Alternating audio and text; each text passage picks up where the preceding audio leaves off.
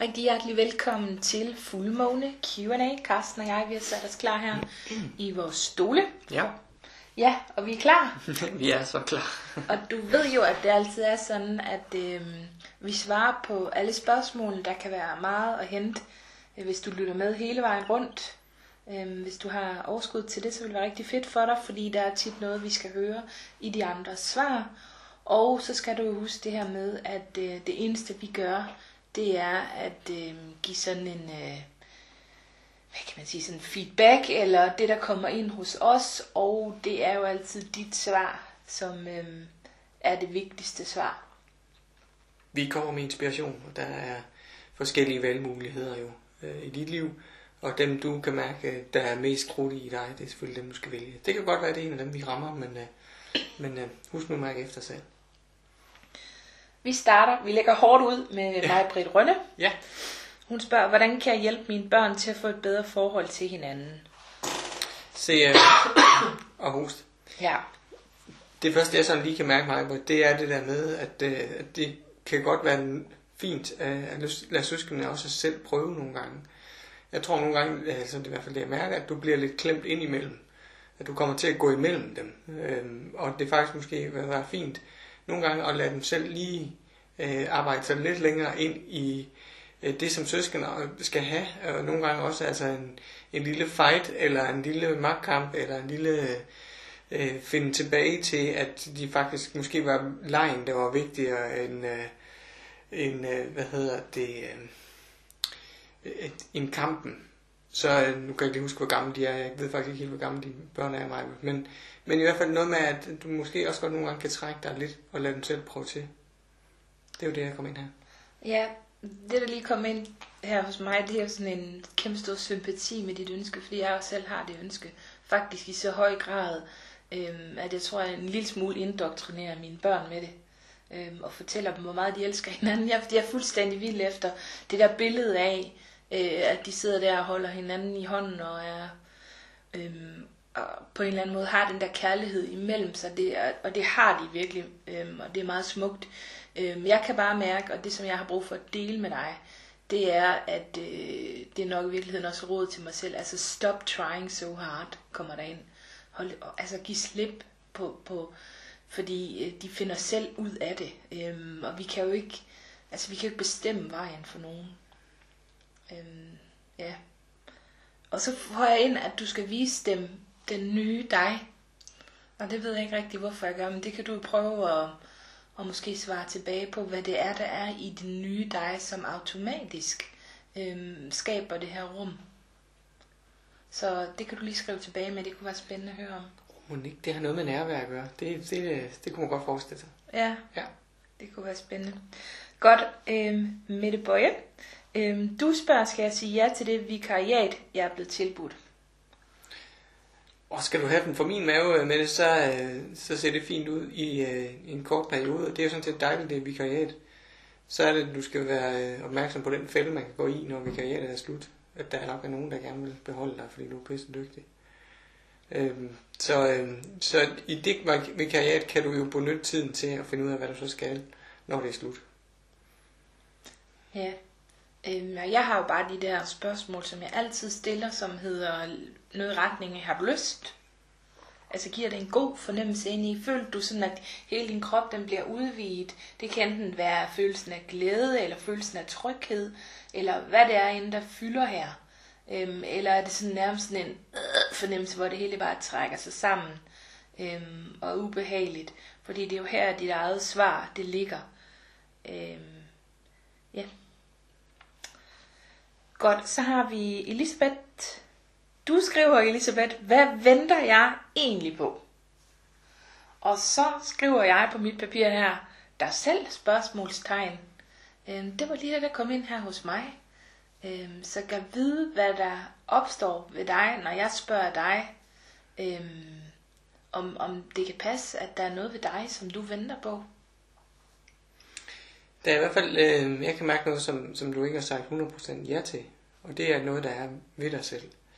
Altså en værdi, som du indeholder, eller en, øh, altså det, du indeholder, en egenskab, du indeholder, nogle evner, du indeholder, som du ikke har fået sagt, sagt helt ja til. Øhm, og så længe at, øh, at du ikke har sagt helt ja, så er det ligesom det hele ikke helt folder sig ud. Øhm, der er en mulighed for at, øh, at gå den nysgerrige vej ind i de, øh, de her evner, og den her mulighed, der er i dig. Jeg tror måske, du ved, hvad jeg snakker om, når jeg, og siger, at det sådan kan være det kreative felt i dig. Altså nu er kreativitet heldigvis jo meget, mange ting. Det betyder jo at skabe noget. Så, så det der med, at du kommer ind og skabe noget, som det er dig, der har skabt, noget du har lavet, øh, det kunne jeg godt øh, gøre dig nysgerrig på, lige at, og kigge lidt dybere i, så du kan finde ud af, om det er derinde, du skal ind og sige ja til noget af det, som du også er god til. Ja, jeg har sådan en fornemmelse af, Elisabeth, du måske skal lytte med her på lydfilen, for der kunne godt komme nogle guldkorn undervejs til dig. Selvom det ligesom er til de andre, så kunne det godt være interessant for dig at lytte med. Så er der et spørgsmål fra Lena. Øhm, og du skriver, Lena, hvad er det inde i mig, som jeg skal til at falde på plads for at få åbnet mig og leve mit livsformål? Jubi, jeg bliver altså altid lidt glad, når I spørger om det der med livsformålet. Det er noget, det jeg elsker allermest.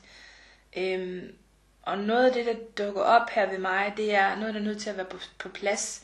Det er vores selvværd, altså følelsen af, at du er det værd, at du er så meget værd, at du gerne må gå lige præcis derhen øhm, i det, som du har allermest lyst til, og alt det, altså det, som er allernemmest, og det er jo det, der er så vildt med det her livsformål, det hænger jo sammen med det, der er let for os. Jeg siger ikke, at vi ikke skal arbejde, og vi ikke skal lave noget som helst. Jeg siger bare, at det føles nemt. Øhm, og så er der en faktor mere, og det handler om mod, som er sindssygt vigtigt. Øh, og det arbejder vi også rigtig meget med her på forløbet, så bare rolig. Det får du redskaber til. Øhm, men det handler virkelig om, at der er sådan et stort øh, sin ja til at ture ind i dig. Så handler det også om tillid. En tillid til, at, at andre mennesker og verden har brug for det, som du kommer med. Øh, og så er det vildt vigtigt, at du bliver klar på det, som jeg kalder dit hvorfor. Altså hvorfor det er, øh, at du... Øh, altså hvorfor, hvorfor er det, du vil give det her til verden? Det handler meget mere om øh, at give end at tage. Altså det her bidrag, som du har. Øh, hvad, hvad det er, der gør dig glad ved at gøre det. Jeg håber, at det ikke bliver for abstrakt med det her, hvorfor.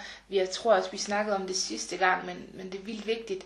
Altså, vi har også et hvorfor, Carsten og jeg. Vi har et sammen for firmaet. Jeg har faktisk også mit eget.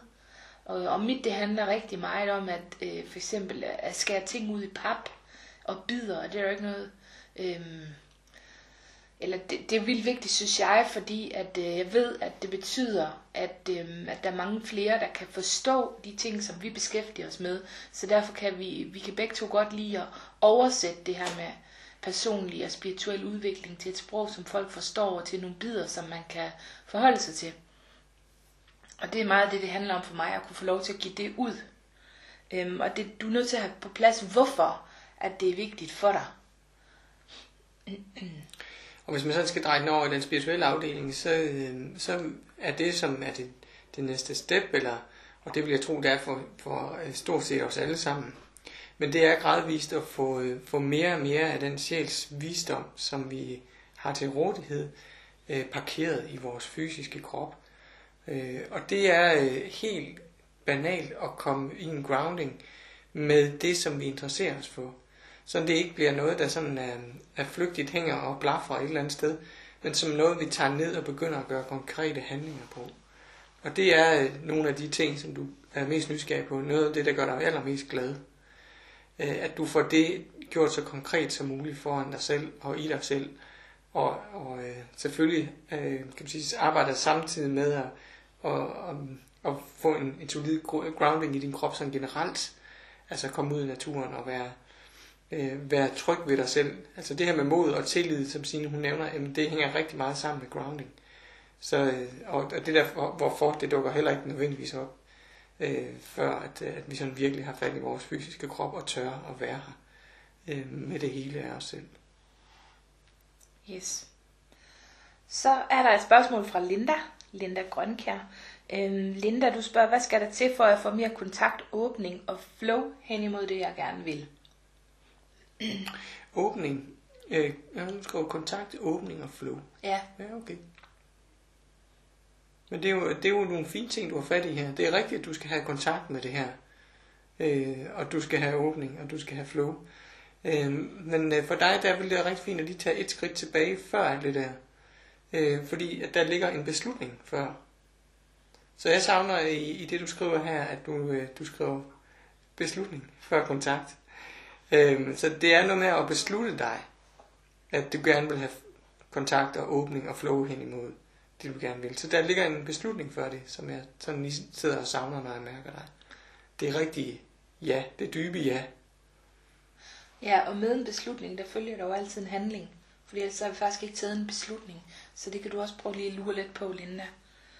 Øhm, og så får jeg lyst til at sige til dig, at altså, det er aldrig nogensinde, vi, det vi frygter, det er aldrig nogensinde, at vi er utilstrækkelige, eller vi ikke dur til noget. Det vi er bange for, det er, at vi øhm, er sindssygt stærke og powerfulde, ud over alle grænser. Det er vores lys, der skræmmer os. Det er ikke vores mørke. Det er egentlig ikke det, vi er bange for. Men vi er bange for at få kontakt med alt. Altså, du er bange for at få kontakt med alt det, øh, den lysende visdom, som du er. Hvordan giver det mening, Linda? Og der er sådan en, en, ligesom en lille barriere, der man er nødt til at beslutte sig for, som Carsten siger, at handle på. Så du bliver sådan en, der faktisk ikke længere er bange for det. Men som du bliver en, en der faktisk vil det vil stå i det og vise, vise verden det her. Holy moly. Mm. Det har jeg da i hvert fald brugt noget tid på at faktisk at, altså at beslutte det og ville være sådan en. Altså at ville være et menneske, der var her. Ja, jeg håber det giver mening. Bliver lige lidt øh, sådan ukonkret måske, men jeg tror det giver mening for dig, Linda. Så er der Jane Maria, du spørger, hvad er der på spil i min krop, og hvordan kan jeg sætte min viden og kropslige erfaringer, erfaring med behandling i spil, så jeg kan blive en selvhealer for mig selv, parentes, og måske for andre. Hvordan kan jeg sætte min viden og kropslige erfaring? Med behandling i spil, så jeg kan blive en selvhealer for mig selv og måske for andre. Skal jeg mm, mm, ja, det må du gerne, men jeg får lyst til at sige, at det er i spil. Men ja, Men, øh, men det får ja, jeg også lyst til. Jamen, så siger du det, du har skrevet her, Signe. Nej, du må gerne sige noget. Nå, men altså, jeg synes jo, det et eller andet sted, det er i spil, og at, øh, at du allerede er selvhealer, og, og du også allerede er selvhealer for andre. Det, der måske mærkes, øh, som, som er det næste step, jeg ved ikke rigtigt, om det er, fordi du gerne vil gøre det her til din levevej. Men altså, at, at øh, om, det, det er det om det allerede er det. Øh, men altså, ellers så, så kan du prøve at lægge mærke til, hvor du, hvor du selv healer dig selv allerede, og hvor du healer andre allerede, og hvor det går let. Altså, hvor er der en lethed og flow i den måde, som du gør det på. For letheden og flow, det er det, der sådan skal bære dig derhen, hvor, at, øh, øh, hvor det er nemt at være, og hvor at det, øh, det begynder at, at, at tegne sig sådan et, øh, et billede af, at det måske er det, du skal bruge meget af din tid på. Øh, jeg vil ikke sige, at det er dit livsformål eller et eller andet den stil, synes jeg selv, du skal mærke, men, men at det kan være der, jeg du det har jeg lyst til at bruge meget tid på det her, fordi det går let, det er flow, og jeg kan godt lide at være her, og jeg hjælper mig selv og hjælper andre. Øh, der, der, det skal du opsøge, det der går let. Mm. Men det er faktisk meget spændende, fordi det er også lige det, jeg har været lidt inde omkring, og det her med, altså, kan der være sådan en tendens til at tage den besværlige vej? Og hvordan har det været en strategi for dig i livet, hvis det har? Det kunne du godt prøve at undersøge. Og det er faktisk det samme, altså fordi hvis, hvis det er, at der har været sådan en strategi, og det, der kan være sådan en tendens til at gøre tingene besværligt, så gør vi det faktisk også nogle gange i vores business er det ikke mærkeligt. Men det, som der er brug for, og som mennesker de tænder på, og det, som mennesker gerne øh, vil have og vil købe, øh, det er jo, når vi kan gøre noget spiseligt, når vi kan gøre noget letfatteligt, når vi kan gøre noget overskueligt og løse et problem for andre. Og det kan du. Ja, det er nemlig det, du kan. Ja. Øhm, og så er folk simpelthen nødt til at kende dig, før de måske begynder at købe noget af dig. Så det betyder ikke, hvis du ikke øh, har fået folk til at købe nok af dig endnu, øh, så betyder det ikke nødvendigvis, at, øh, at de ikke vil det. Men det kan bare betyde, at de skal kende dig lidt mere. Så må du sørge for at lave noget, de kan få fat i, som enten er meget billigt eller meget gratis.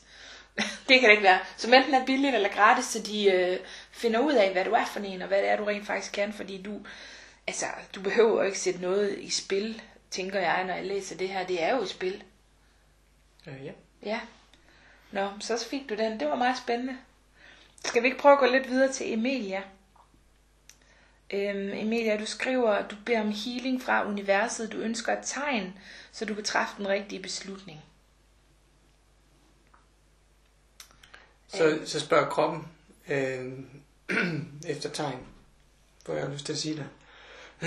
Pas på, at det ikke bliver uden for dig selv, men det bliver inden i dig selv, at du får det tegn. Og det er du så stærk til. Så det eneste jeg vil, det er, at jeg får lyst til at støtte, sådan en, øh, støtte op om dig og lave sådan en ring om dig. Så du faktisk øh, på en eller anden måde bliver uforstyrret. Du kan prøve at se, om du kan tabe ind i den energi, som jeg får lyst til at lave den her ring omkring dig, så du forbliver uforstyrret for alt, øh, hvad der foregår udenom dig. Det er lige før jeg siger, fra din egen hjerne også. Ja. Så du virkelig bliver i kroppen og får de tegn, der er hernede. Ja, og det er også det, jeg hentyder til, når jeg siger indeni. Indeni frem for udenfor, for udenfor det er også tanker og hjerne. Ja. Ja. Godt. Så er der Joy. Du skriver, jeg vil meget gerne høre, hvad I kan få frem om den kærlighed og fyr, jeg har mødt. Er det holdbart lige nu, eller skal jeg slippe den for nu, og have tillid til, at det kommer retur i fremtiden? Eller et rigtig godt råd til det svære, eller sludder, hvad skriver du? Eller et rigtig godt råd til at være i det lige nu. Ja, fordi det jeg har mest lyst til egentlig. Øh, egentlig at give dig råd til at være i det lige nu, fordi det er øh, det der, om det skal være eller ikke skal være, jamen det er jo.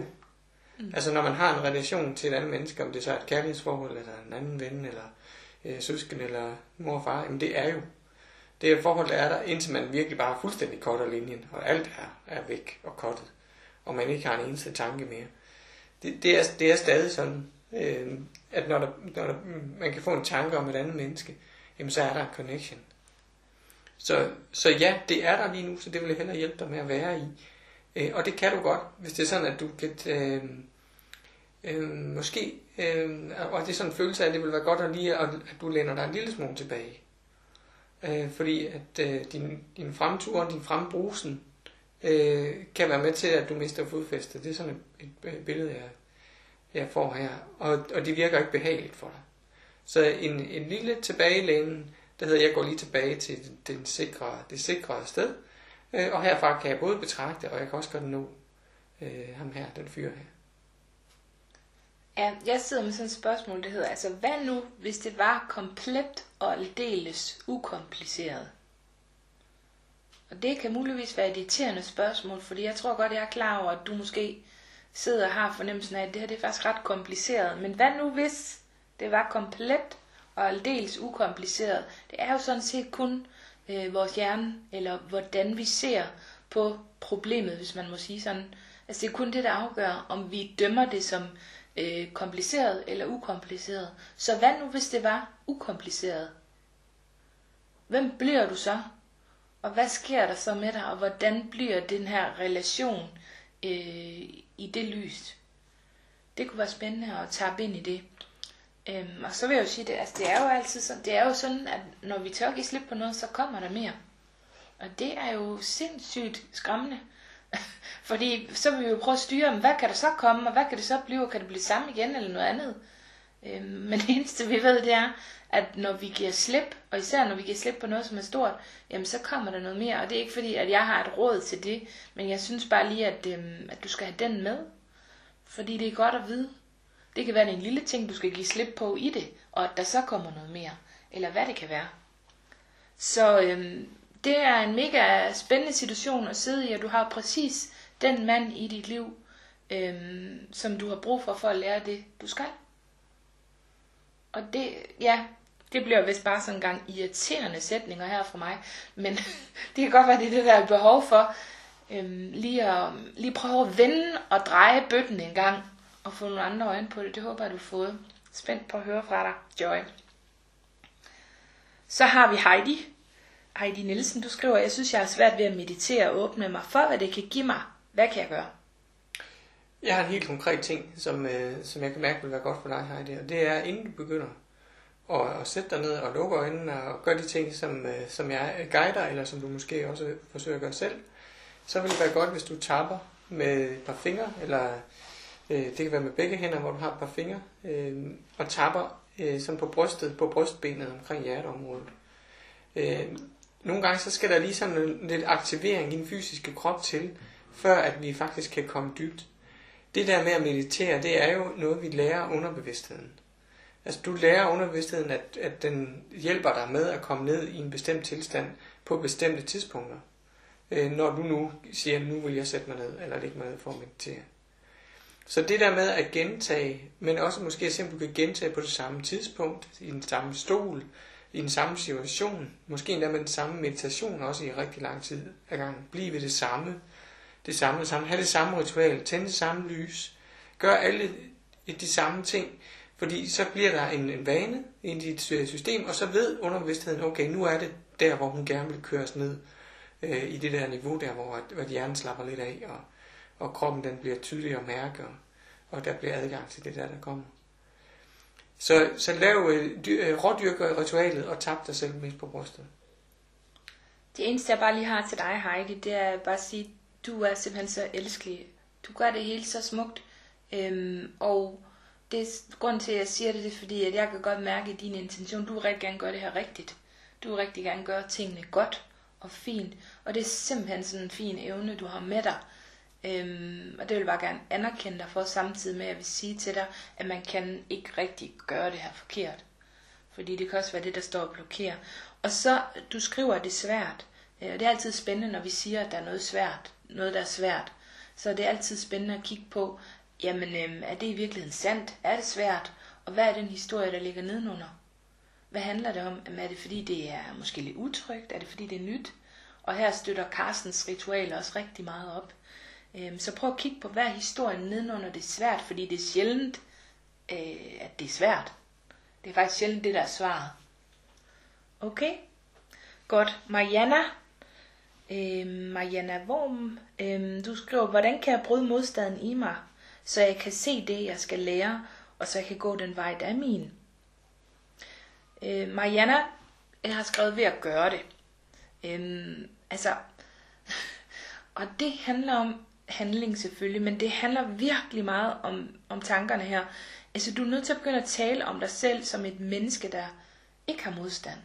Fordi når du, du begynder her i dit spørgsmål øhm, ved at fortælle, at du har en modstand, og når du siger det om dig selv, når du tænker det om dig selv, når du handler som en, der har modstand, jamen så har du modstand. Øhm, men hvis du begynder at tænke om dig selv, at du er et menneske uden modstand, du begynder at handle som en, der ikke har modstand, så kan du begynde at overveje, hvad vil en kvinde uden modstand? Hvad vil sådan en kvinde tænke om sig selv? Hvad vil sådan en kvinde sige om sig selv? Og hvad vil sådan en kvinde gøre? Er det der, du skal hen? Jo mere du kan tappe ind i det, så jo mere vil du gå den vej, der er din. Jeg håber, det giver mening. Mm. Jeg er meget enig med dig, Stine. Det, det, det kan jeg faktisk ikke tilføje dig til. Det er faktisk rigtig fint. Okay. Ja. Så har vi lige øh, Mariana Hansen. Du skriver, min datter var forleden uden for en rideulykke. Efter jeg har været sammen med hende, har min krop optaget hendes smerte, så jeg har hovedpine og ondt i kroppen alle de steder, som hun har slået sig. Hvorfor optager jeg hendes smerte, og hvad kan jeg gøre for at undgå det? Jamen, jeg kan godt se, at det er smertefuldt, øh, og, og det kan man, man kan få det indtryk, at det vil være godt at undgå det. Men nu ved jeg også, at du er i en anden slags læringsproces her, i forhold til din sensitivitet, øh, Mariana. Og det er et af signalerne om, at øh, du kan noget i forhold til at mærke andre mennesker, som du måske ikke helt var klar over. Og det her med, at du tror, fordi det er nemlig en overbevisning, at du tror, du har overtaget det, det er ikke sandt. Øhm, men du kan mærke, hvor det sidder. Så det der vil være godt, hvis du gerne vil øh, af med den smerte, der sidder i din krop, at du tænker, det er, det er det, der sidder tilbage i mig nu, det skal jeg af med. Jamen det er lidt som, som de vilde dyr, det er, at du ryster det af dig. Men din øh, udfordring kan være her også, at, at du er inde og arbejder med en person, der er meget tæt på dig. Øh, det vil være lidt lettere, hvis det er en person, du ikke går op og ned af hver eneste dag. Så kan du bedre ruste af. Så derfor så kan det godt være lidt udfordring at få det rustet af, indtil at, at din datter også har fået det bedre. Men Prøv at lægge mærke til, om ikke du kan slippe det i perioder, og så lægge mærke til, hvad det er, der sker nu, når du er sammen med hende, og I taler om hendes smerter. Og hvad sker der så i din fysiske krop? Så det er, det er den balancering, der, der skal til, øh, nemlig at forstå, hvad det er, der er dit, og hvad der er hendes. Og det kommer. Ja. Lille tilføjelse kan handle om, du kan prøve at kigge på, hvordan du har haft det med grænser. Øhm, om det har været et tema i dit liv. Fordi der kan også ligge rigtig meget gemt her i forhold til de øh, grænser, der aldrig blev sat, eller dem, der blev sat for meget. Ja, men ja. dem, der ikke bliver respekteret. Ja, lige præcis også ja. dem, ja. ja. Godt.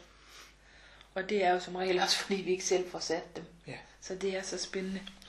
Nå, så er det Jeanette øh, Stegman, tror jeg, du hedder. Schmidt. Nu må du lige rette mig, hvis jeg siger det forkert. Du skriver, dejlige mennesker, du skriver, hvordan støtter jeg min mand bedst muligt i øjeblikket. Øhm, det, der kommer op her for mig, det er jo, at øh, mænd, de har faktisk brug for ros. Det kan godt være, det lyder sådan lidt klichéagtigt, men der er sindssygt meget behov for det. Øhm, og en sætning, som, øhm, som kan være rigtig, rigtig smuk i et parforhold, og også øh, i en tid, hvor der er brug for ekstra støtte, kan være, hvordan kan jeg gøre dit liv bedre i dag? Kan du mærke, hvordan det er virkelig en fin sætning? Så spørger du ham faktisk til, øh, hvad det er, han har brug for. Øhm, Karsten og jeg, vi har den her sætning, vi bruger sammen, den vil jeg egentlig godt lige dele. Øhm, vi bruger den i ikke-krisetider og siger det her til hinanden. Det lyder sådan her, når alting rappler, så holder vi to sammen. Øhm, og det det gør, det er, at det skaber et stærkt fundament, så den dag verden virkelig rappler og bliver underlig og bliver mærkelig, så ved vi godt, at vi holder sammen. Og det kan være, det kan være rigtig stærkt at skabe det der for fundament og forebygge det. Og nu ved jeg ikke lige, hvor du står, om du står midt i en krise eller ej.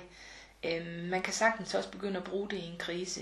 Øhm, så du simpelthen øhm, fortæller ham det øhm, på din måde. Du kan bare gøre det på din måde, men at, at øh, du har tænkt dig at holde sammen med ham, hvis det er det, du har.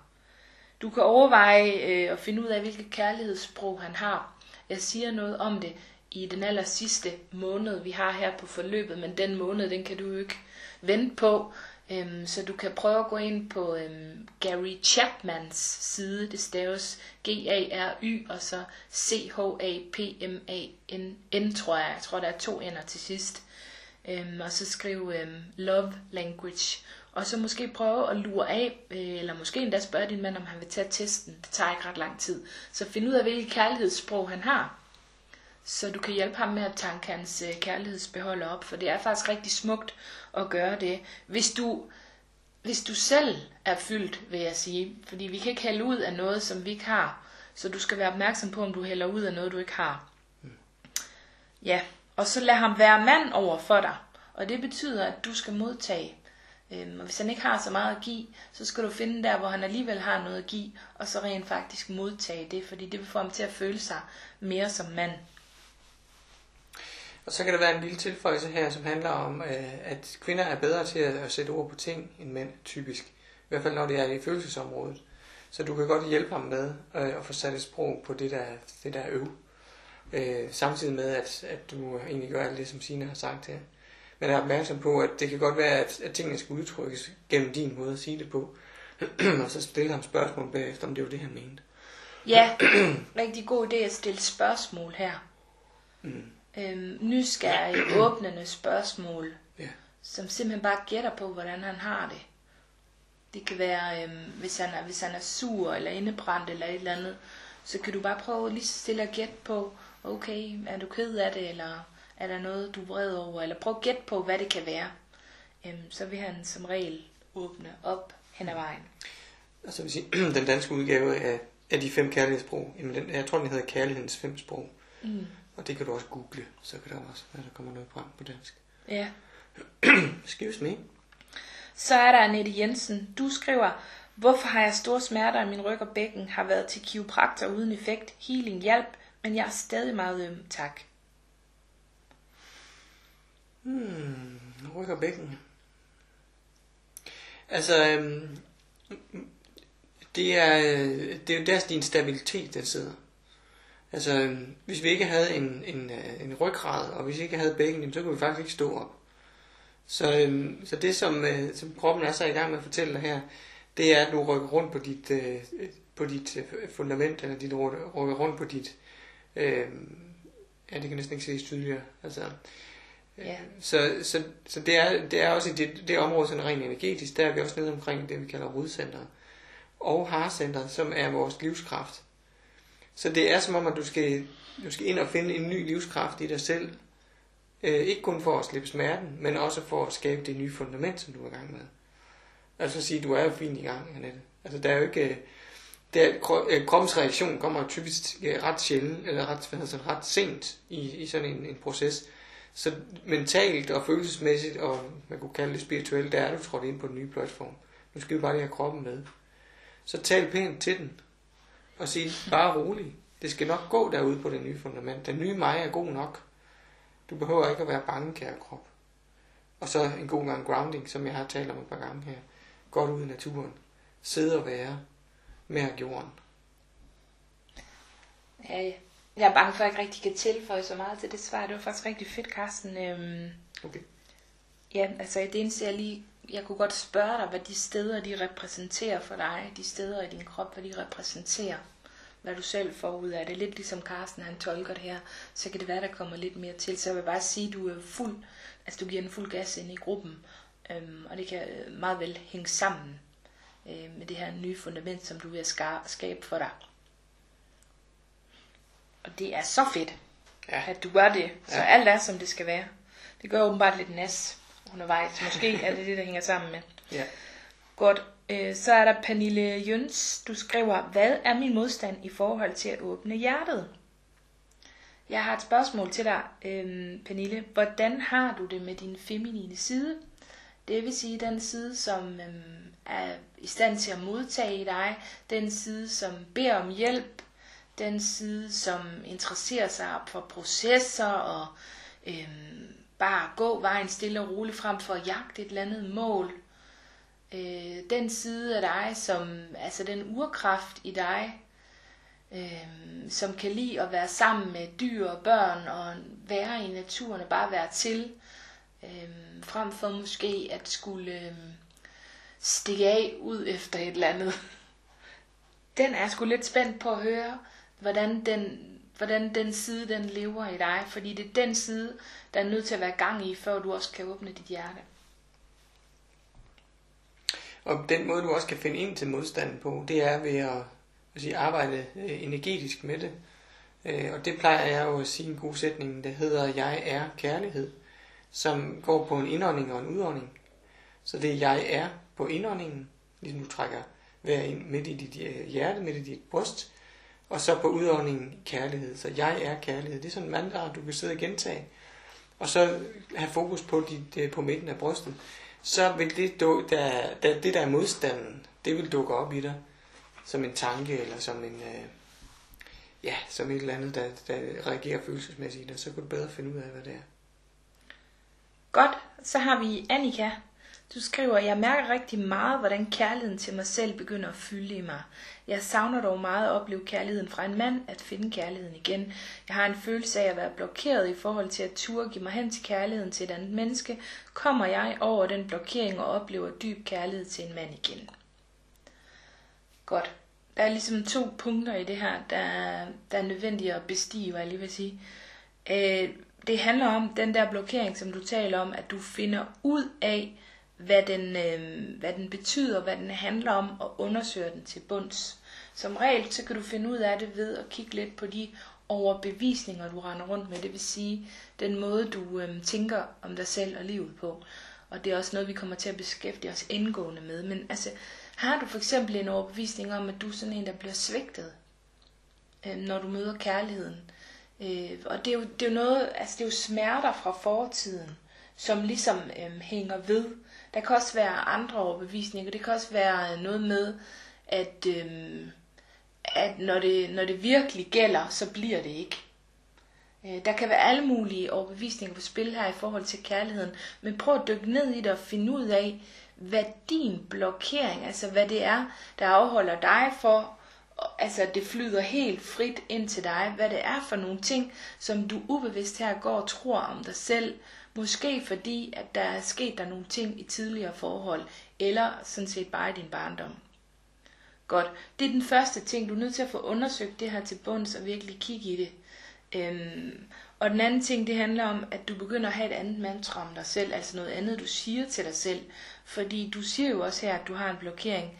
Det kan for eksempel være, øh, jeg åbner mig for kærligheden, så hver eneste gang du mærker, at den her blokering, den ligesom er på vej, måske står der en lækker mand her, eller øhm, der sker et eller andet, så der er en åbning i forhold til en eller anden mand, og så kan du mærke, at den, den der blokering, den går i gang.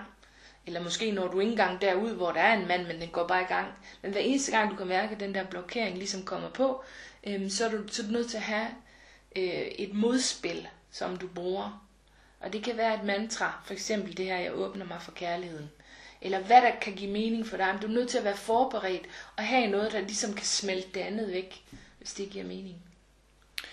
Så vil jeg blive meget overrasket, Annika, hvis du ikke i den her proces, som Signe nævner her, kommer forbi også, hvad det er for en kærlighed, du har til dig selv, og hvorfor en overbevisning du har omkring din egen værdi øh, som partner i et parforhold. Altså, hvad er det, du giver, hvad er det, du modtager? Hvorfor er det vigtigt, at du lige præcis er der i, i den der tusomhed, der er, når man er et par? Så, øh, så, så prøv også at, at gå den vej ind øh, og arbejde med din egen værdi på dig selv. Ja.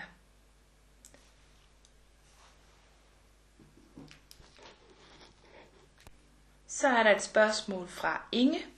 Du skriver, Inge, jeg ved, at min angst har et budskab til mig, hvordan bliver jeg ved med at kunne bevare et håb for en lykkelig fremtid, når der igen og igen sker noget i mit liv, som giver mig voldsom angst?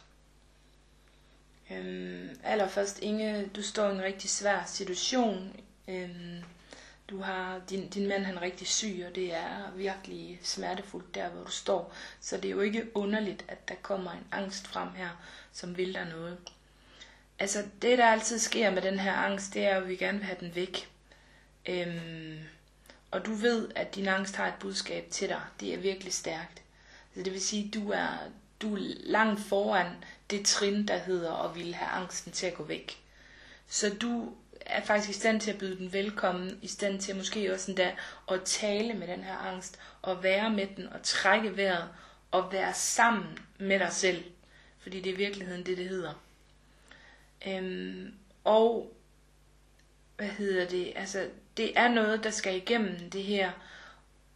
Så det er noget med at have dig fast i alle de små bitte dele, øhm, du kan finde i forhold til taknemmelighed, så du hele tiden øh, hiver dig op, øh, selvom der er smerte, så dit, så dit liv bliver, hvad kan man sige, nuanceret, selvom der stadigvæk er så meget smerte. Øh, så du kan altså så du kommer til at tappe ind i din tro på, at der faktisk også er et lykkeligt liv til dig. Det er lige det, der sådan dukker op her ved mig. Ja, det, der var sådan en sætning ind hos mig, lige nu måske lidt det, du har sagt, Signe, men at, øh, øhm, øh, at livet er, er vigtigere end, end angsten. Altså livet har større øh, værdisætning end, end, end angsten. Så, øh, så det der er at gøre, også det man kan gøre, når man er sådan en som dig, Inge, det er at rådyrke livet rådyrke nærværet. Øh, sådan at, at du i hvert fald får det meste ud af de sekunder, som er... Øh, og så kan det godt være at nogle gange, at det sammen med nærvær, sammen med de der oplevelser, du har, også går en angst ved siden af og, og støjer lidt. Men det er som om, at, at, øh, at de ikke rigtig kan være til stede på samme tid. Så jo, du, jo, mere, du, jo mere du tapper ind i, i livet, og jo mere du er til stede i livet, øh, jo mindre angstfyldt vil det også være. Det er sådan, det ses herudefra. Det kan godt være, at det opleves anderledes, men prøv at dyrke det lidt. Rådyrke livet. Ja. Så er der et spørgsmål fra Anne Hvid Nielsen. Du skriver, jeg vil gerne have et barn, leve et liv, jeg elsker at gøre en forskel, men inderst inde synes jeg ikke, jeg fortjener det, så jeg har det selvfølgelig ikke. Men det er en stor smerte at vide, at det ikke er biologien eller noget som helst andet end mig selv, der spærrer for et barn, liv og kærligheden. Hjælp mig med at træde nye veje. Jeg kan ikke selv finde den. Eller finde dem. Altså, jeg blev faktisk virkelig rørt af den her bøn, som du kommer med, Anne. Øhm, fordi jeg ser mange, jeg ser faktisk en stor bevidsthed i det, du skriver. Øh, altså du ved faktisk, at, at du er et benspænd for dig selv, men, men det er vildt vigtigt lige nu at stoppe op og, og skille det ad, der hedder skyld, og det, der hedder ansvar. Øhm, fordi der er ikke nogen grund til, at der er skyld på dig, og det håber jeg virkelig ikke, øhm, at du ligger på dig selv. Øh, men, men det, der er interessant, og der, hvor vi kan gøre noget, det er, hvor vi tager ansvar. Og jeg, sådan som jeg fornemmer dig, så står du lidt mellem de to. Øhm, og det kan du prøve at svare mig på, om det, om det er rigtigt. Men jeg har lyst til at sige til dig, jo, du fortjener det. Du fortjener det hele. Det gør du virkelig, for altså, jeg får nærmest lyst til at tage dig, tage dig her foran mig, og så virkelig sige det ind i dine øjne, og kigge dig ind i øjnene, øhm, og så prøve at spørge dig, altså, hvor bor den del af dig, der vågner og mærker et håb, når jeg siger til dig, at du faktisk fortjener det. Hvor bor den del af dig i din krop? Det håb, som kan mærke øhm, og blive set her.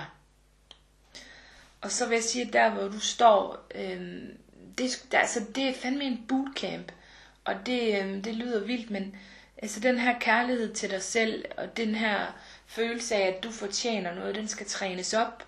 Fordi det er ligesom en slap muskel, som skal ned i fitnesscenteret. Og det gør du via de her ritualer, som Carsten han også har snakket om.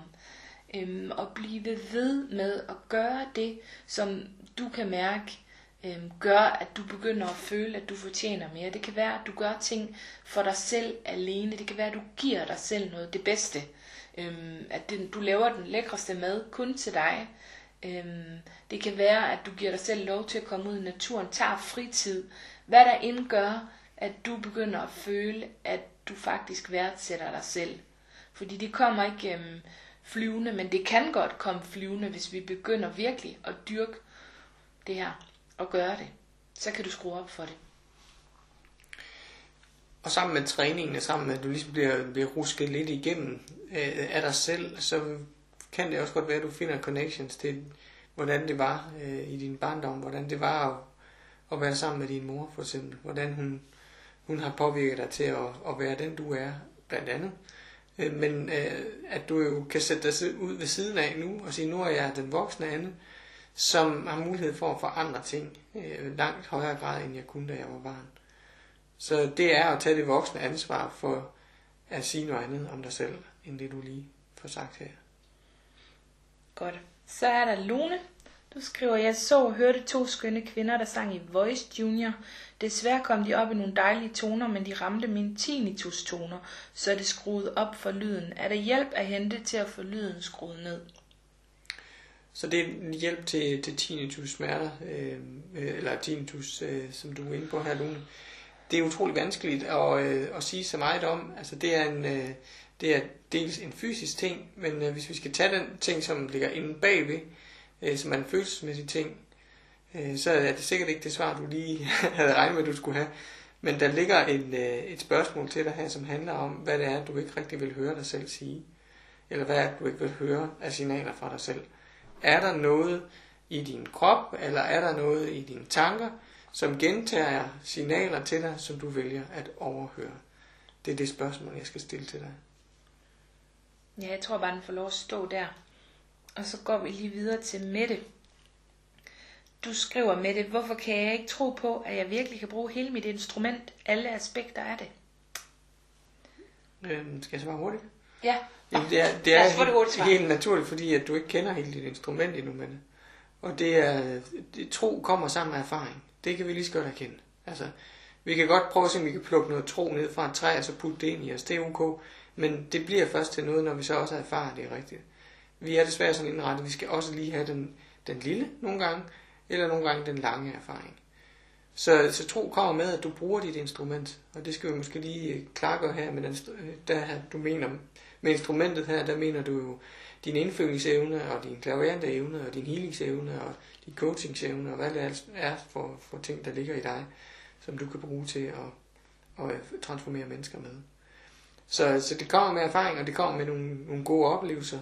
Så med det samme, der er nogle få lille bitte stykker af dem, så må du putte dem ned og forstørre dem rigtig meget i dig selv, og virkelig bare råbe dem ud og lade dem fylde, dig, fylde dig. Og så vil jeg sige til dig med det, det er okay, at du ikke øh, bruger det hele endnu. Det gør jeg altså heller ikke. Der er også del af mit instrument, som jeg ikke kender til endnu. Og det er fint nok. Og så en ting mere der, fordi det er faktisk også okay at begynde at hjælpe andre mennesker, uden at man kender hele sit instrument. Så er det ikke bare fedt? Jo da, selvfølgelig. Fordi vi behøver ikke at være perfekte. Vi behøver ikke at være fuldt udviklede. Fordi det, vi, det eneste vi behøver, det er at være et skridt foran, for at vi kan lede vejen og have den her lysfakkel, eller hvad vi kan kalde det, som lyser op for andre, så de kan finde vejen. Og læg mærke til, at man skal kun være et skridt foran, for at man er en lysbærer. Ja, og hvis der er nogen, der nogensinde fortæller jer noget som helst andet, så har jeg virkelig lyst til at bede dem om at altså, lade være. Fordi det er ikke sandt.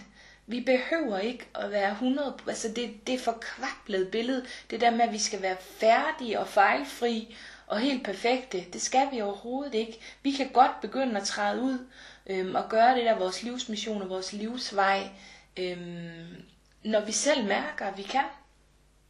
Det er der, det starter. Ja, det er sindssygt vigtigt. Ja. Fordi ellers så går vi nemlig ingen vejen. Heller ikke, når vi er færdige med uddannelsen, når vi er blevet perfekte. Eller... Få en stor eksamensbevis Nej, sat op på hylden. Så, det gør vi ikke. så går vi alligevel ind i, i, i, øh, i fornemmelsen af usikkerhed, men også, at det kan lade sig gøre, og kunne det her i praksis, som Ja. jeg nu har fået lært mig. Ja, så laver vi bare en anden uh, obstruction, eller en, en anden udfordring til os selv. Så den, den skal vi bare have med ind nu. ja. Du er klar med det. Afsted. Så hvad nu, det ikke var kompliceret overhovedet med det, og du har præcis til rådighed, hvad du har brug for? Det er mit spørgsmål. Hvad sker der så? Godt. Så har vi lige Camilla Christiansen. Du har lige lavet en dejlig video, og der spørger du, øh, hvordan kommer mit arbejde til at se ud i fremtiden? Det er dit spørgsmål på videoen. Ja. Så det er jo ikke fordi, at jeg er særlig god til at læse ind i fremtiden. Øh, Det er altså ikke en af mine spidskompetencer. Øh, Men, øh, men der dukker altid det op, som, øh, som spørgsmålet er taget ud af. Og det er, at, øh, at jeg oplever, at, øh, at dine tanker lidt spiller dig et pus.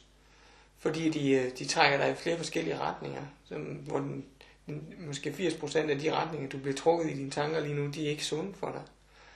Øh, Så, så du kan være nysgerrig på, hvordan du finder ind til, i hvert fald ifølge min fremstilling her, de 20 procent, øh, som faktisk er dem, som repræsenterer dit fremtidige, din fremtidige retning. Det du allerhelst vil have. Ro og fred. Ja, og så vil jeg sige, altså det som jeg får ind, det er, at øh, der står bare sådan en massiv kærlighedsmur omkring dig. Og det er altså mur på den gode måde.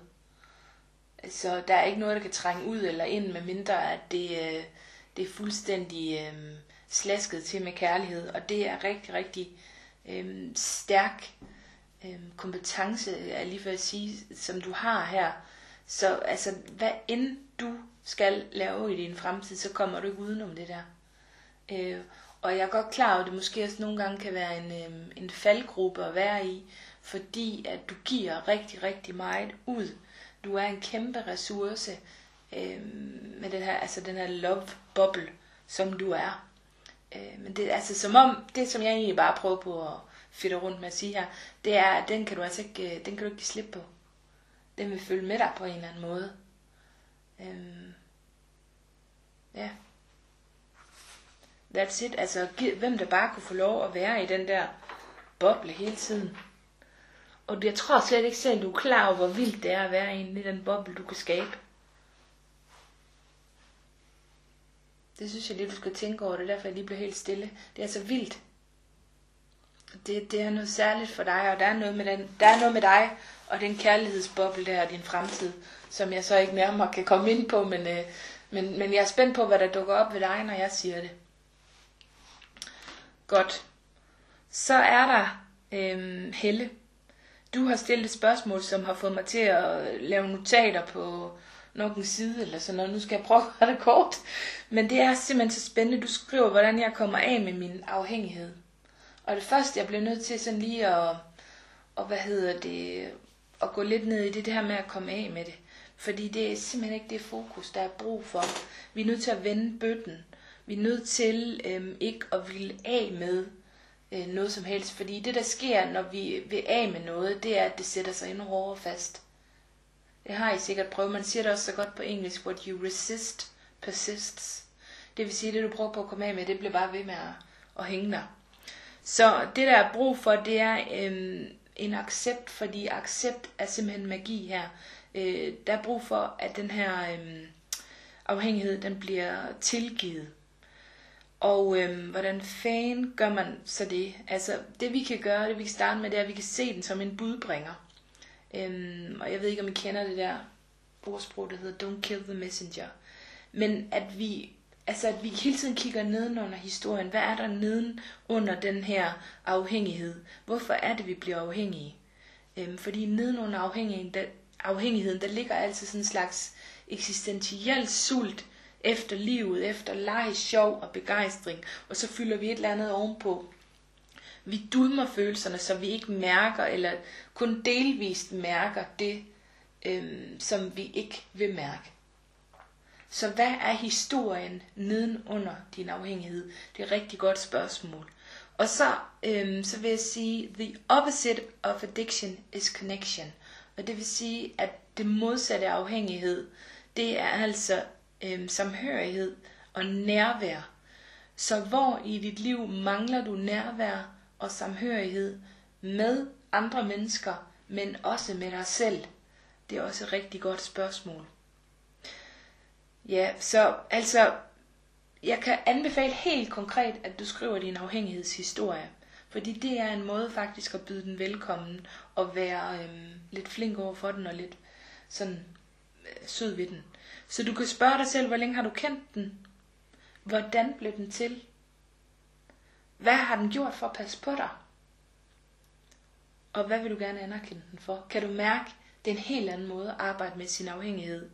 Øhm, du kan overveje at vælge den her afhængighed til, øhm, og simpelthen sige til den, at du ser, jeg ser dig, jeg elsker dig, det er i orden, at du er her.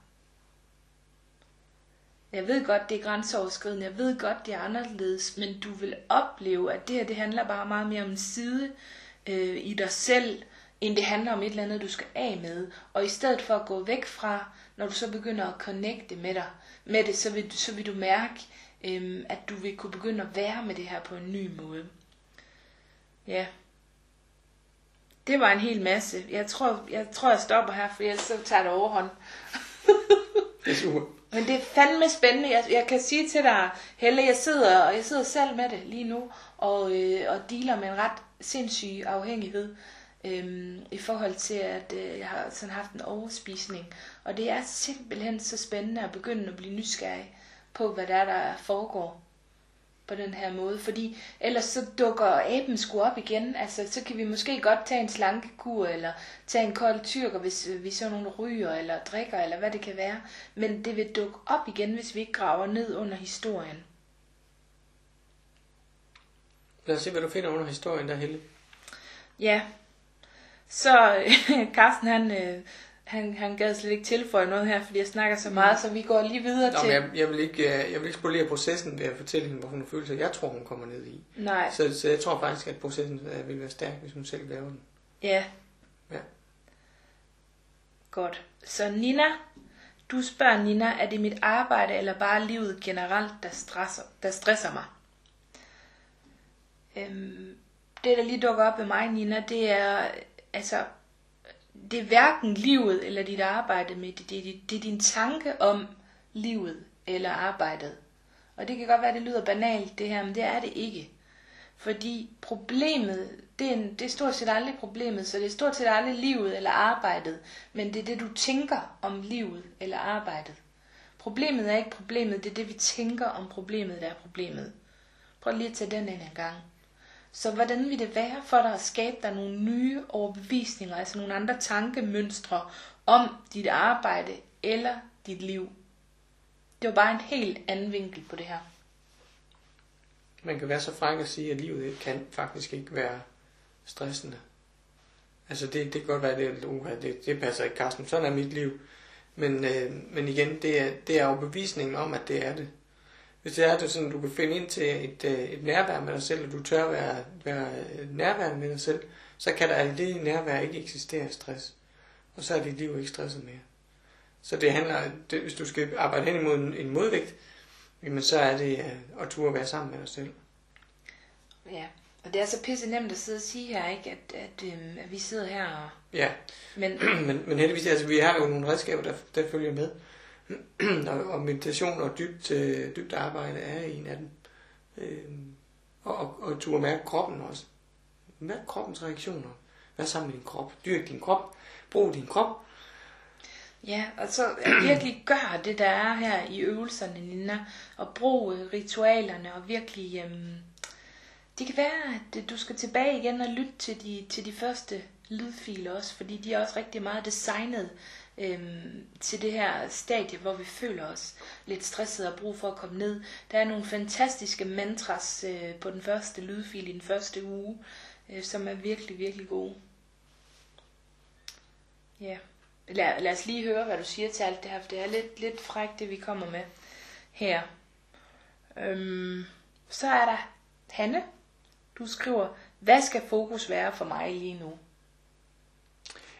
Jamen, jeg vil elske, hvis, øh, hvis fokus øh, mm, var på, hvis det er sådan, du kan få øje på, hvad det er, du selv spejler ud i verden. Og det skal du kan se i andre mennesker. Så det du spejler ud, og det du er, ikke det du gør. ikke det du udretter, men det du er, det skal du kan se i øh, øjnene på de andre mennesker, du møder. Og det må du gerne have lov at lægge mærke til. Det er lidt det samme svar, jeg også får, Hanne. Øh, hvad skal fokus være for mig lige nu? Og så, så får jeg en dig. Fokus for mig skal være dig. Altså dig, Hanne.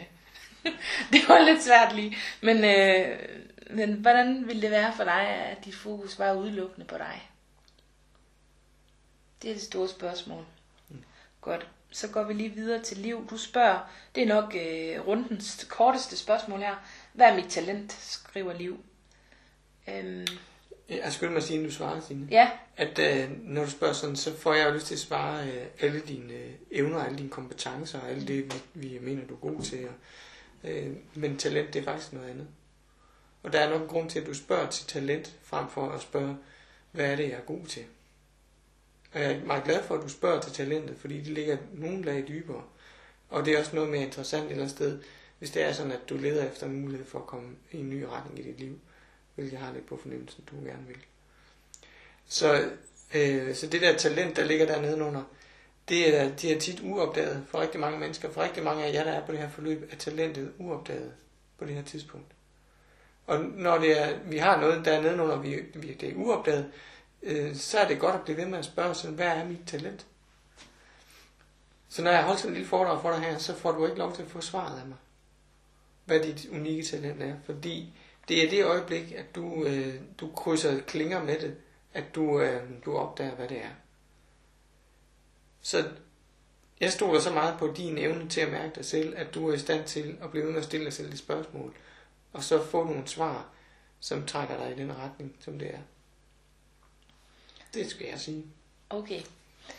Så øhm, jeg tror, at, altså, at der er masser af talenter i dig, lidt ligesom Carsten har også inde på her. Men noget af det, jeg har observeret om dig, det er, at du er det, jeg vil kalde lidt sådan et, et stykke sukker eller en honningmad, som mennesker sætter sig hen på, øhm, og så spiser de af den. Og det håber jeg, du kan genkende, når jeg siger. Og så bliver alle glade rundt omkring, og så bliver der god stemning. Øhm, så hvis jeg ved ikke, om man kan have talent for at skabe stemning, der er fandme brug for det i den her verden, altså at skabe, skabe livsglæde og sprede øhm, positivitet. Virkelig. Øh, og det interessante ved det her, det er, og det skal du lige selv afgøre, men jeg afgør, når jeg ser dig, at jo mere folk de spiser af din honningmad, eller jo mere sukker de tager af dig, jo mere kommer der til. Øh, og det må du selv afgøre, om det er sandt. Men det, som er interessant, det er, om du bliver drænet eller ej. Fordi det oplever jeg ikke umiddelbart, du gør. Jeg oplever bare, at så kommer bare en ny dosis. Og det er der jo nogle mennesker, der gør, og det er faktisk ret særligt. Fordi prøv at tænke på at være på sådan en levende bistad, der der bare står og bliver ved med at lukke honning ud, og alle bare kommer og tager det, men det bliver bare ved med at være mere, fordi at selve essensen af at lukke det her honning og sukker ud, det er det, der giver mere honning. Nå, det var lige det, jeg fik ind her. Jeg synes, det er meget spændende. Men ellers også fuld støtte til Carstens øh, idé om her, at, at det skal jo komme fra dig af. Godt. Så er der Linda øh, med tre efternavne. Øh, Linda, du spørger, hvordan kan jeg føle mig betydningsfuld, uden at skulle præstere hele tiden? Og Linda, forskellen på at have det her selvværd, fordi det du snakker om, at have den her værdi i dig selv som menneske, uanset øh, præstation, det handler om, at du er nødt til at acceptere, respektere, holde af dig selv med alle de behov, med alle de grænser du har, med alle de længsler, ønsker og drømme du har. Du er nødt til at rumme dig selv og dine følelser, alt hvad det er, og være din egen mor. Og det gør du ved blandt andet at holde aftaler med dig selv og gøre det, som du har lovet dig selv. Så du kan jo spørge et øjeblik, hvor god er du til det?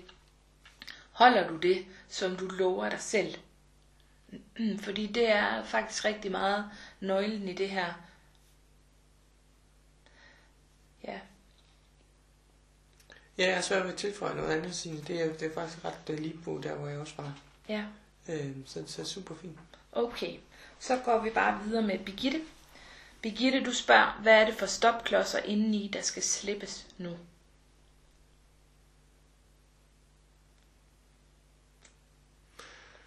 Og der kommer et lidt, øh, måske en lidt kringlet en her, Birgitte, vi skal prøve at pakke den ud. Altså noget som, øh, noget som du sådan, øh, når du siger stopklodser, så kan jeg godt se, at du står og sparker i et eller andet.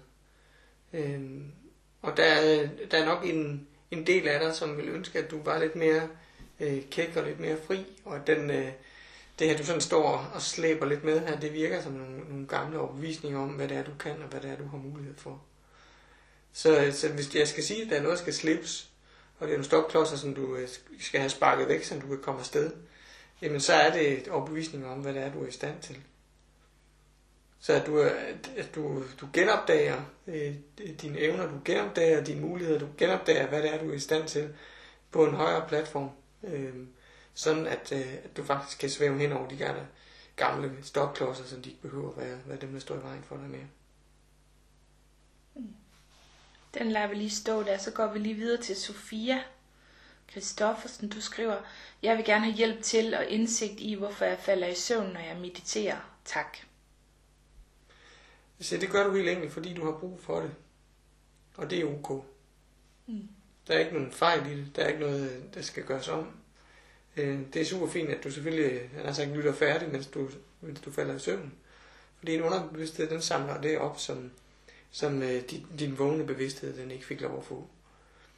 Øh, så kan man selvfølgelig godt sige, at det, det kunne da være spændende at, øh, at være vågen, fordi så kan det være, at jeg oplever det lidt mere, og så kan det være, at, at det, det føles øh, mere som om, at, at det ligesom har udrettet noget. Men du skal egentlig bare give dig selv lov, Sofia, til i den her periode, det lige er nu, øh, og, og døse hen. Og så i rent praktisk, så kan man jo godt prøve at modvirke det, ved at sige, at jeg prøver på de tidspunkter, hvor jeg føler mig allermest frisk og allermest vågen. Jeg kan bare se på andre eksempler, at det ikke nødvendigvis altid er løsningen. Så kan det være, at man bare bliver træt alligevel. Øh, og det er noget at gøre med, at, øh, at der er nogle forskellige planer, som de her healingsmeditationer, jeg laver, de arbejder ind på. Og nogle af de planer, de skal også foregå, når vi er virkelig, virkelig langt nede, og måske endda er faldet i søvn. Ja, Så det er ok. ja. Det tror jeg også, egentlig også bare lige vil holde mig til. Øhm, så stiller jeg ikke en masse spørgsmål her. Fordi jeg kan egentlig mærke, at det svar det er faktisk mere sandt for mig også. Godt, så går vi bare lige videre til Tina. Du spørger, hvordan kan jeg hjælpe min søn og hans lille familie med de mystiske hændelser, der er i deres hus? Mystiske hændelser i huset er typisk øh, forårsaget af ubalancer i de, hos de mennesker, der bor der. Og så er jeg nødt til at sige, eller de mennesker, der har boet der tidligere. Øh, og jeg, når jeg lige mærker den øh, situation, du står i her, Tina, så er det ikke nødvendigvis den her familie, der har problemer eller har ubalancer. Men det er det, der er sket før. Og der kan man faktisk bede om hjælp fra en, en klaverjant, som kan lave en husrensning. Så det vil jeg øh, bede om, at du undersøger, om der i dit lokalområde er en, som laver husrensning. Fordi det er, øh, det er jo noget, jeg beskæftiger mig sindssygt meget med. Og i perioder var jeg næsten afsted øh, ja, 3-4 gange om ugen. Så, så det, er, øh, det er noget, jeg kender kvaliteten af at gøre. Øh, og det kan gøre noget helt en, en unikt for, for sådan en familie at få lov til at starte på en frisk, uden de energiaftryk og, og mulige afdøde, som, som laver ballade i huset. Og det er, det er værd at få gjort, det er også værd at betale sig fra. Så det, det vil jeg opfordre til at begynde at opsøge. Så kan det godt være sådan, okay, det er lidt svært, når det så er en andens hus og en andens familie. Der ligger lige et lille dilemma der. Øhm, Så, så der må vi se, hvordan din autoritet og din mulige, mulighed for at, at spille mit autoritetskort sammen med, sige, men det her, det er faktisk, øh, det er faktisk en god løsning. Det er for at rense det ud. Godt. Tina, jeg vil bare gerne lige sige til dig, at, øh, at du har, jeg har jo fulgt dig lidt ind i gruppen også, øh, og mødt dig på seminar også altså jeg får lyst til at sige til dig, at du har virkelig sådan et smukt mønster med, at du vil hjælpe andre. Det er virkelig en kæmpe gave til verden. Øhm, og så er der et arbejde bag, og det hedder, at, øh, at øh, jeg får lyst til at sparke til, at det skal handle om dig. Så prøv lige at lægge mærke til, hvad der sker, når jeg siger det. Øhm, ja, det var egentlig bare lige det. Det var bare sådan en lille ekstra en. Ja. Godt. Så er det Charlotte. Du spørger, hvad er det for blokeringer, der ligger i min hals og driller? Øhm, ja, altså, jeg, jeg får ind, at det er en gammel lyd. En gammel, uudtrykt lyd af en eller anden slags. Og det kan jo så faktisk være en gammel, øhm, uudtrykt følelse, som måske ligger i kroppen inde et eller andet sted. Så, så, prøv, øhm, så prøv at mærke ind i, om der kan være en sandhed i det, om det giver nogen mening. Og jeg får, får ind, at det er tidligt. Måske endda helt ned i babystadiet. Øh, og så hvis jeg lige skal over en helt anden boldgade, så øhm, jeg ved ikke, hvordan det er med dig, om du får mælkeprodukter og så videre, men altså, der kan også godt være et eller andet med inflammation her. Der kan være gang i et eller andet. Øhm, så hvis du får mælkeprodukter, så kan du prøve at udlade dem, se hvad der sker. Men det, det er sgu ligesom om, at den der lyd, den vil ud. Altså, så hvad med bare at lukke den ud, når den vil ud? Altså, jeg har siddet herinde i min sauna og rallet ret meget i en overgang. Jeg ved godt, det er fjollet, men altså lige pludselig så kom der sgu noget lyd, der ville ud, og så gav jeg det lyd. Altså, det var sådan noget ralleri. Men det var helt vildt dejligt og brummede helt vildt godt og føltes virkelig fantastisk at få det ud. Og jeg ved godt, det er, det er lidt sært, men øhm, hvis det vil ud, så vil det ud, tænker jeg. Mm. Så behøver vi ikke sådan tage stilling til det eller vurdere det. Nej, vi behøver faktisk heller ikke vide, hvad der er bagved, og hvad det kommer af. Det er det, der sådan faktisk er interessant ved at, at lade, lade det, udtryk komme ud. Det, er, det, det behøver ikke. Vi behøver ikke at analysere det nærmere, når det er kommet ud. Det er det. Så frem for egentlig måske at spørge, hvad det er for nogle blokeringer, jamen så bare slip dem.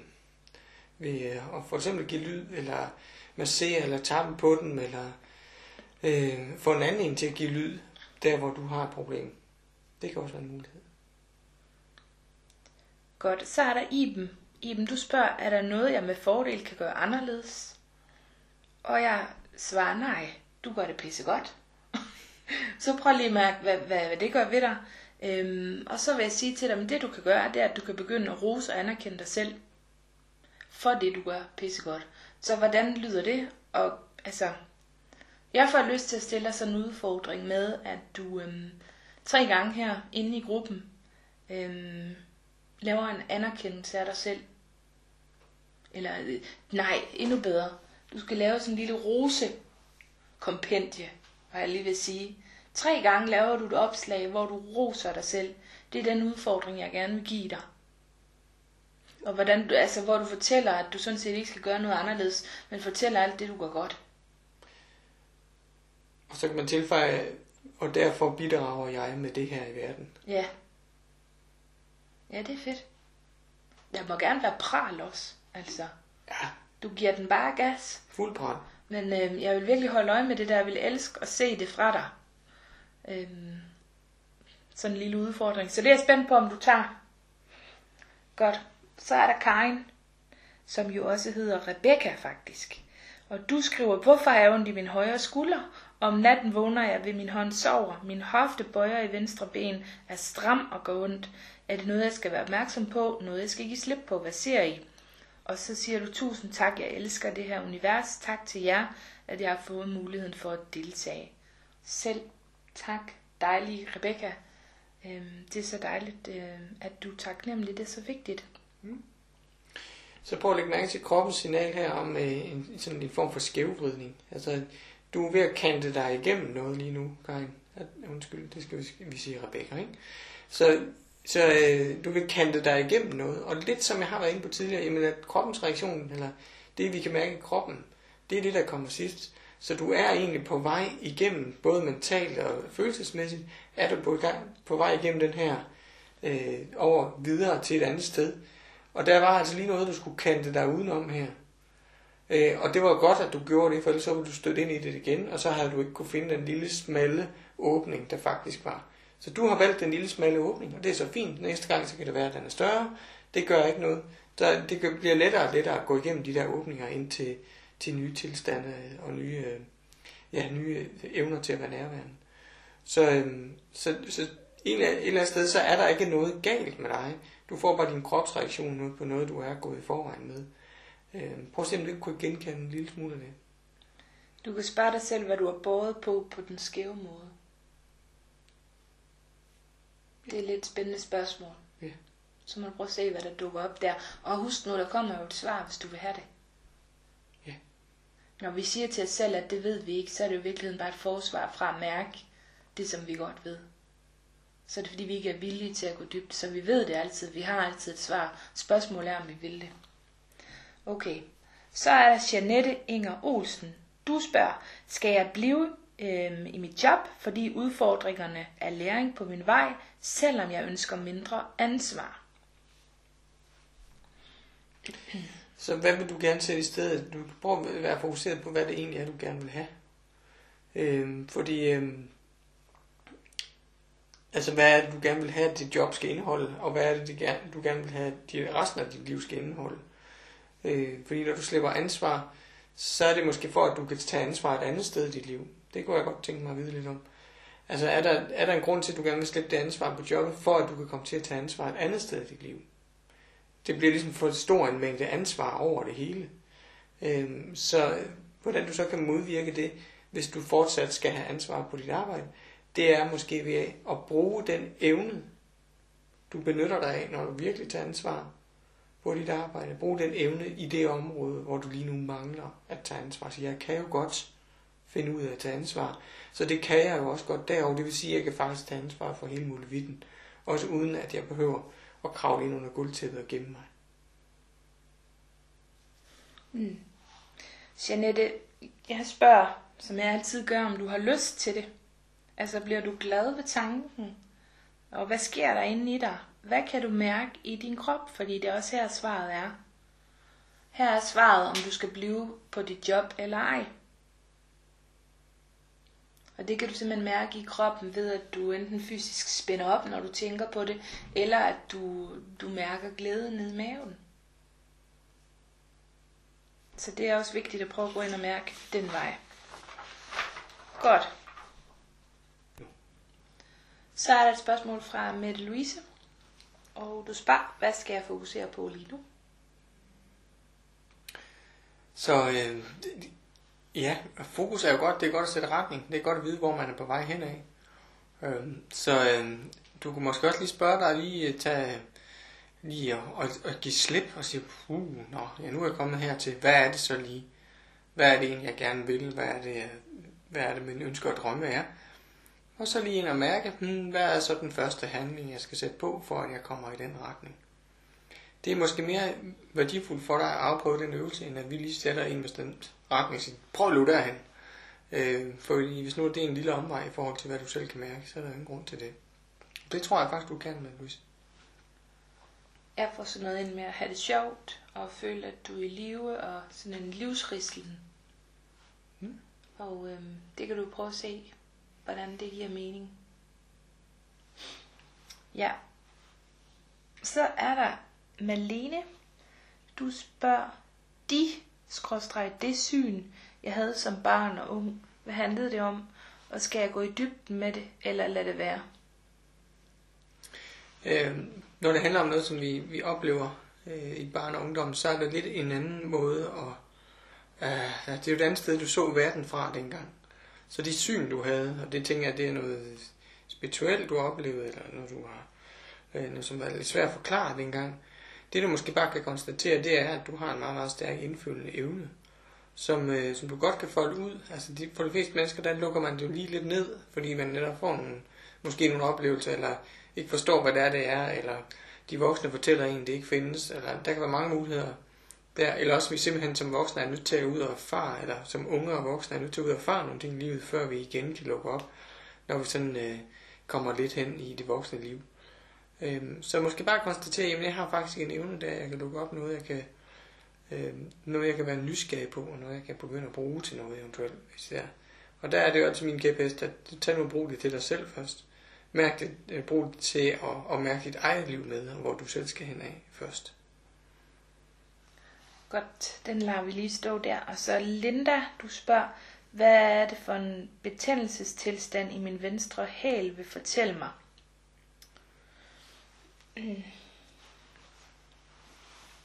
Ja. Så spørgsmålet er, hvad der sker med den der hæl, og hvorfor det er, at du lige skal sætte sådan lidt ned i tempo. Øhm, hvorfor det er, at livet vil stoppe dig lidt. Hvorfor det er, at du ikke skal så hurtigt frem på fuld kraft. Det kunne være nogle spørgsmål, der kunne være spændende at stille ind her for at kigge på, hvad der ligesom ligger bag, bag den her, øh, hvad kan man sige, smerte eller skade, eller hvad vi kan kalde det. Og så vil der også være nogen, der vil sige noget om, at det er i hvert fald sådan noget, der lige ryger ind her, at betændelsestilstande, jamen altså det er noget, der har med noget, noget rigtig gammelt at gøre. Og derfor så kan det også godt være sådan nogle gange, at at vi ikke sådan helt kan finde den dybe årsag ved sådan at mærke efter jer selv, for det kan godt hænge ved nogle, nogle rigtig, rigtig gamle ting. Så, øh, så det er fint, det siger her, det er lige præcis nu det sker, og det sker lige præcis nu af en årsag. Så prøv at se, om du kan finde ud af, øh, hvad det er, at du lige er på vej ind i med din øh, venstre side, og det er jo også din følelsesmæssige side. Så er der et spørgsmål fra Annette, og du spørger, hvad er mit første skrådstræk næste step på min vej videre herfra mod mit mål? Hvad skal jeg have fokus på?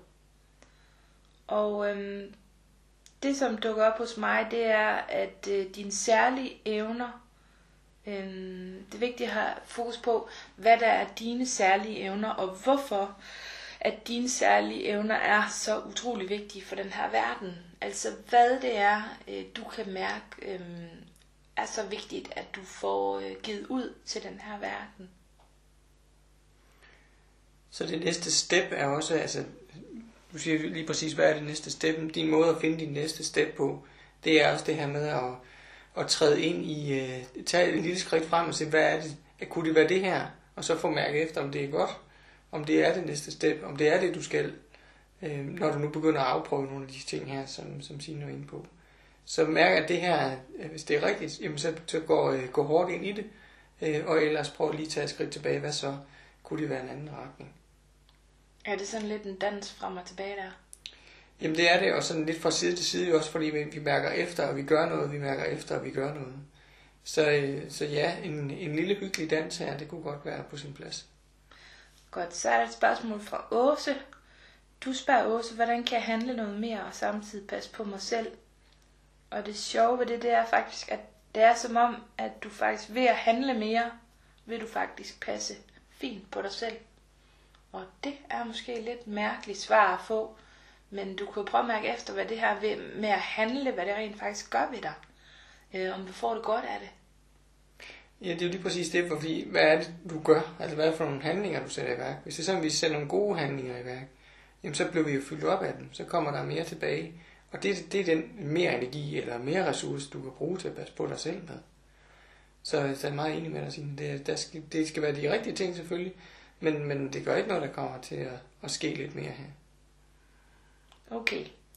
Så øhm, så er det lige et spørgsmål fra Bente.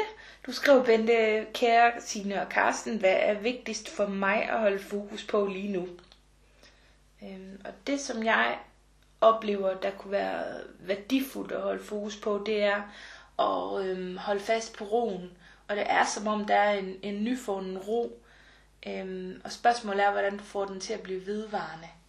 Og jeg ved, at du har arbejdet også med, med ritualer, men det er som om, at der kunne godt være... Øhm, altså der kunne godt være virkelig en vigtig vej for dig i det her med at være vedvarende og være vedholdende og blive ved med at gå efter den der tilstand, som, øhm, som du er gang med at skabe og som du kan holde fokus på lige nu. Altså hvis der er sådan en, en tilstand, som, øh, som du er blevet rigtig glad for, øh, og det er nok den her ro, du er inde på her, Signe, men, men det kan også være en anden, en anden følelse eller fornemmelse i kroppen. Hvis der er en tilstand, du er blevet rigtig glad for at være i, så kan du jo ved at, at styrke den og folde den ud, komme til at udstråle mere af den, og så kan du også sige, få støtte fra din omverden til at, at blive mere af det. Øhm, og der ligger helt sikkert noget ro, men også en, en nærværsfølelse, men også rigtig meget en, en dybere kontakt med din krop. Altså der, hvor du virkelig tør tage en samtale med kroppen, uanset hvorfor et sted jeg vil pege på, så siger om det tur jeg godt. Jeg vil godt tage en snak med min krop, øh, den del af min krop. Så der er ikke nogen steder her, du, øh, du går udenom, og det, det vil være fint at, at rådyrke det lidt, øh, som jeg kan se det. Og så er der bare lige øh, det sidste spørgsmål her fra Marianne. Og du spørger Marianne, hvorfor gemmer jeg mig? Og øh, jeg har jo lige et par interessante spørgsmål her, du kan dykke ned i, sådan ligesom en, en, øh, et en modspil tilbage til dig. Altså du kan jo prøve at spørge dig selv om, hvilken del af det andre ikke må se af dig. Øhm, fordi det er så vildt, at vi tror jo, at, øhm, at det vi skjuler om os selv, det kan andre faktisk ikke øh, elske os for. Det kan andre ikke, øh, eller andre vil blive frastødt, hvis det er, at de finder ud af det. Men det, det modsatte, det er faktisk tilfældet. Så når vi begynder at dele det om os selv, og når vi begynder at vise verden, hvem vi er, og lade være med at gemme os, og bare stå frem 100% autentisk som den vi er, øhm, så sker der faktisk det, at øh, vi er meget nemmere at elske. Og hvorfor er vi så det? Det er vi, fordi at det er meget nemmere for mennesker at være sammen med os, fordi at de kan jo være alt det, de er, når vi er alt det, de er. Øh, alt det, vi er. Jeg håber, det giver mening. Så når vi, vi tør være den præcis den, vi er, så tillader vi alle andre omkring os faktisk at være den, de er. Og det er derfor, det bliver så meget nemmere at elske os. Øh, så hvis du på en eller anden måde kan komme ud et sted, hvor du kan give slip på den der idé om, øhm, at, at du skal gemmes væk, men der rent faktisk bor et kæmpe lys inde i dig, og en masse øhm, spændende ting, og det behøver ikke være pænt det hele, men det er vigtigt, øhm, at du begynder at gøre det, fordi verden har faktisk brug for det. Ellers så vil du ikke mærke det nu, ellers vil du heller ikke stille det her øh, spørgsmål i forhold til, hvorfor du gemmer dig. Og jeg vil gerne give dig en udfordring. Jeg vil gerne bede dig om at dele en hemmelighed med os inde i gruppen. Og det kan være de første trin til at holde op med at gemme dig. Del en hemmelighed med os. Øhm, og det må meget gerne være den værste, du kommer i tanke om, den du ikke har lyst til at dele. Så skal du bare se, hvad der sker. Det jeg har lyst til at tilføje bare lige helt kort, det er det her med, at, og, øh, hvorfor du gemmer dig. Altså, man kan også sige, hvorfor en del af det, der bliver gemt væk. Jamen det er, øh, det er den her mulighed for at se også den rå udgave af dig. Altså den sådan lidt mere rockeragtige Marianne, som, er, som har sådan en, en rå og maskulin fremtoning, øh, og som, øh, som bare øh, går til den derude i livet. Altså, øh, det, det kan være, at der er nogle hemmeligheder omkring den side af dig, som, øh, som du kunne have lyst til at dele med, med resten af os. Det vil vi elske, og jeg vil glæde mig til det. Jeg sidder og venter på det. Sådan. Så det, det er bare om at få det frem. Yes. Godt. Tusind tak for øh, den her Q&A, for alle jeres spørgsmål, der gjorde det muligt. Det var mega spændende. Ja, og husk, at det er, det er jer, der har de gode svar. Når I mærker dybt ind i jer selv, så er der øh, mulighed for også at få en skældende evne på, hvad det nu var, I fik for os, og hvad det er, der kommer fra jer selv. Finde ud af, hvad det egentlig er, som vil være godt. Ja, jeg vil gerne opfordre alle til øh, at skrive, øh, hvad deres refleksioner er, så vores det ikke kommer til at stå og blafre, fordi det, der er mest interessant, det er det, der opstår i hjernen, når vi siger noget. Ja, det er jo det, der er pointen. Eller Ja. ja. Så ind og skrive i gruppen meget gerne, hvad der dukker op, så vi kan gå, komme endnu dybere i det måske. Ja. Godt. Ha' det godt. Tak for nu.